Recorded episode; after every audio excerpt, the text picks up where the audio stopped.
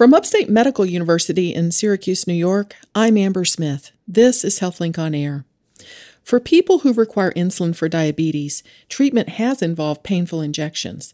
The future may hold an alternative.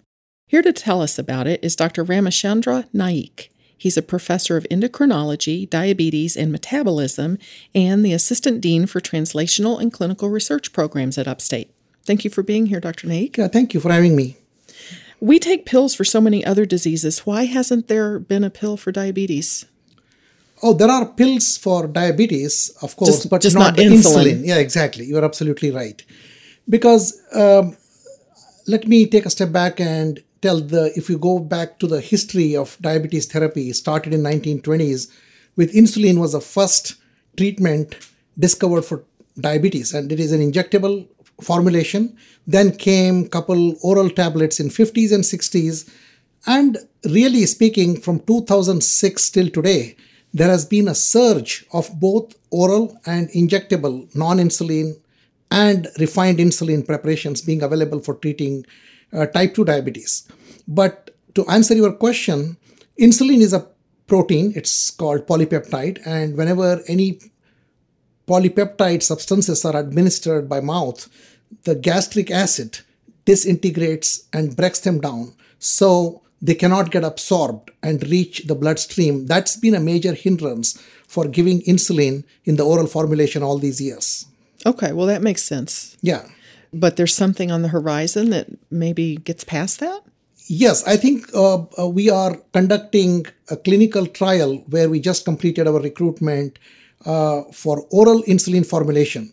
Just to put the things in perspective, a couple of big pharmaceutical companies in the recent years had tried and it did not succeed. But this formulation that we are currently testing in the clinical trials seems promising and seems to overcome some of the barriers that uh, were encountered by the previous oral formulation. So, what this company called Oramed, based in Israel and headquartered in New York in the US, what they are doing is they are encapsulating insulin, uh, and that encapsulation prevents its disintegration in the acidic environment of the gastric or the stomach uh, stomach uh, cavity and it goes into the intestine and then it disintegrates in a slow fashion.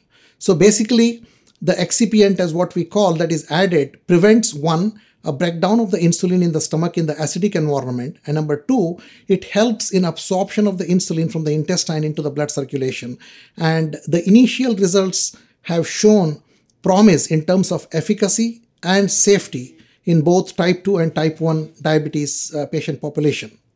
So there's some sort of a container or capsule that they've come up with that's immune to the gastric juices. That's correct. They call it as what we call in medical parlor as enteric coated. That Oh, means okay. it prevents uh, disintegration of this formulation by the gastric enzymes, and then it goes into the intestine, and then it gets uh, what we call by process of translocation goes through the gut cavity, uh, the wall, and then gets into the blood circulation. It reaches liver and then into the other organ systems from there on. So it probably doesn't work as quickly as an injectable insulin because it's not directly into the bloodstream immediately. It's a good question. That's what we are testing because it does work, I would say, very close to a short acting insulin and between a long acting insulin, somewhere in that ballpark. So we are still testing that. That's the reason the trial that we currently are undertaking test this formulation once a day, twice a day, and thrice a day, and in three different doses. So the company is trying to figure out what would be the right dose and what should be the frequency of administration to most to make it most effective in, in terms of treating uh, diabetes. So this is a big national study and Upstate's involved in it. Can you tell me a little bit how that works? oh yeah absolutely. And this is uh, a study conducted i think in approximately 13 states and about 35 to 40 research centers across the country. And we at upstate diabetes endocrinology division are one of them. I am the principal investigator for this site and in total for this what they call as a phase 2b study which is a dose finding study in addition to proving the safety and efficacy uh, the company has recruited approximately 250 to 300 study subjects of type 2 diabetes across the country, and we are participating in that. And uh, it is very likely that uh, the study will be expanded uh, to include more treatment arms, uh, and we are we have been selected upstate as one of the centers to conduct uh, the future studies as well. So, some of our patients are involved in these studies, and right now, if I heard you correctly, it's for people with type 2 diabetes. Is this a medication that might be used for type 1 diabetics? Uh, eventually, we hope uh, yes, because uh, like any other new drug, uh, we need to first establish how potent this oral formulation is uh, compared to the existing oral drugs and also insulin per se. And if we demonstrate the efficacy comparable to that of insulin and it's as safe as uh, the existing medications, it could, as a next step, be tried and uh, get approved possibly for type 1 diabetes as well.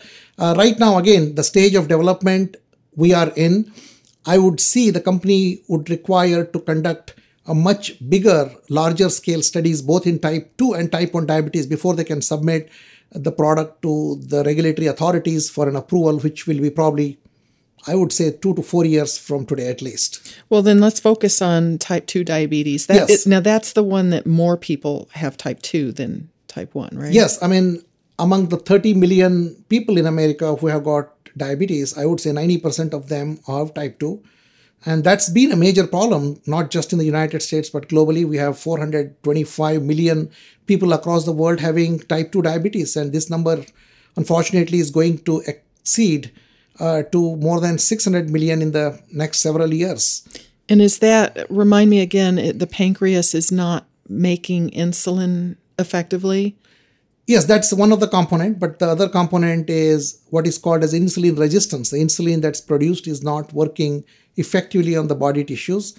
And on top of that, there is a progressive decrease in the insulin production capacity from the pancreas. You mentioned that we're in a phase two trial. Can you kind of walk me through the stages of development? Yeah, the, the drug development is a very process and regulatory driven scenario.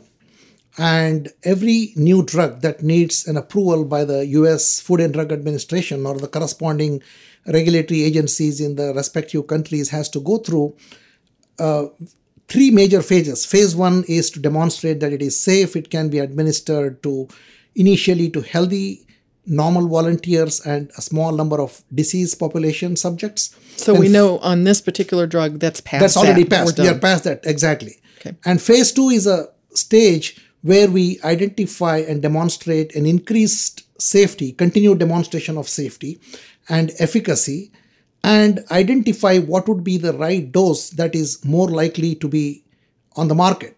So making and, sure it works and how much is needed for for it to work. Absolutely. Okay. And then we go on to a phase 3 which is a multi-center trial randomized in hundreds and thousands of patients depending on what the product is. There are different regulatory requirements uh, for the phase 3 program. And that's going to be what we call as a regulatory approval studies or pivotal studies or registration enabling studies in different t- terminologies are used for that. And that's the data package that the companies would take to the FDA to discuss and get an approval and then, of course, once the drug is on the market, they conduct what's called as a phase four or post approval uh, studies to facilitate commercialization, or even these days, there has been a lot of emphasis on what we call real world evidence generation studies. It's not just the story doesn't end just getting it approved and get it on the market, but eventually we need to demonstrate continued safety and efficacy in a larger population in a day to day use when it is being prescribed in a standard of care setting. Good. You're listening to Upstate's HealthLink on Air. I'm your host, Amber Smith, and I'm talking with Dr. Ramachandra Naik, a professor of endocrinology, diabetes, and metabolism at Upstate, about the prospects for a new oral insulin for people with diabetes. Now, insulin is not the only medication that people with diabetes have to take. So, would the use of oral insulin change the rest of the medicines? Would it change the way they take them? And Yes, it's a good question, and uh, we hope it will because one of the major limitations that we see with insulin, I mean, insulin treatment has gone through significant ad- advances and refinements in terms of the type of insulin, the duration of action of insulins, and even the way the insulin is administered in the form of a very uh, highly sophisticated pen devices which are virtually painless. But despite all that there is always a mental barrier and inertia in the minds of patients not to inject they have some kind of a needle phobia or the the physicians they delay initiating insulin as a last resort in the what we call as therapeutic armamentarium, the therapeutic options that we have to treat diabetes, they try to use insulin at a much later stage in the disease, which is not uh, good from the medical perspective. Sooner we initiate insulin therapy for diabetes patients, better it is. So by giving insulin, if this trial successful and if this were to be on the market, in the oral formulation would be a major advance to use the insulin preparation much earlier in the natural history of disease. That would be a major benefit to the patients. So, right now, if someone is newly diagnosed with diabetes, uh, the patient themselves may be the one that's saying, I really don't want to inject myself with insulin. Can we try some other things? And the doctor may prescribe different things.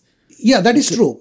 I mean, I'm talking purely in the context of type 2 because type 1 there is no question of there is no discussion right. it's everybody has to be on insulin but type 2s we use a pro- drug called metformin which is a time tested founda- foundation of treatment i would say founding stone of diabetes therapy and on top of that you build adding second drug and third drug depending on what is patient's clinical scenario what's the risk of uh, low blood sugar propensity what's his age what's his kidney status uh, what is the risk of uh, he putting on weight or whether or not he would like to lose weight. So, all these things, and most importantly, these days, an emphasis is given on whether or not the drug is helpful in people with established cardiovascular disease or whether it helps in reducing the cardiovascular risk. All those will determine which will be the second and third drug to add. And insulin, there is no such discussion uh, for whatever reason because insulin is physiological it always works. There is no dose limit. It it has no side effect other than low blood sugar, and very rarely we see allergic reaction to insulin, but it is very very minuscule. So if the same insulin can be administered in the same safe and effective way orally, this would probably move high up in the order of medications to be used in the treatment of type 2 diabetes. So it sounds like it would be a, better option for people if they if it certainly if it would be a better option. Yes. So, and do I hear you correctly that it, I mean, it could be life altering? It really, could be. Because yeah, you it, wouldn't have to do the injections. Absolutely. If they don't have to take injection and if they can take the oral formulation, it could be a game changing uh, therapeutic option. Well, that's exciting. Now, the headlines recently um, have reported on soaring insulin prices. Why are the prices of insulin rising so much? Yeah, it's a, it's a very complex topic. I mean, this it, it's very hard to address in a short uh, period, it itself is a topic of a different, uh, altogether a, a, separate discussion by itself.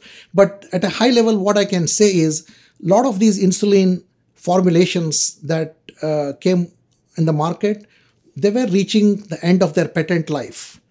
Uh, they were going through patent expiration. I think it began in 2015, and by 2016, 17, and 18, a lot of the insulin formulations that were innovative and first or best in class formulations they went through patent expiration so and when a, the, yeah. let me let me just when a patent expires a drug company no longer holds the exclusive they right cannot have the it. exclusive right they okay. cannot have the premium pricing then there could be a generic alternative so today we have got generic alternatives to most of the insulin so just before the patent expiration unfortunately the pharmaceutical industry tried to encash the the most they could, and probably that was one of the driving forces. But again, that could be one of the reasons, but that may not be the only reason.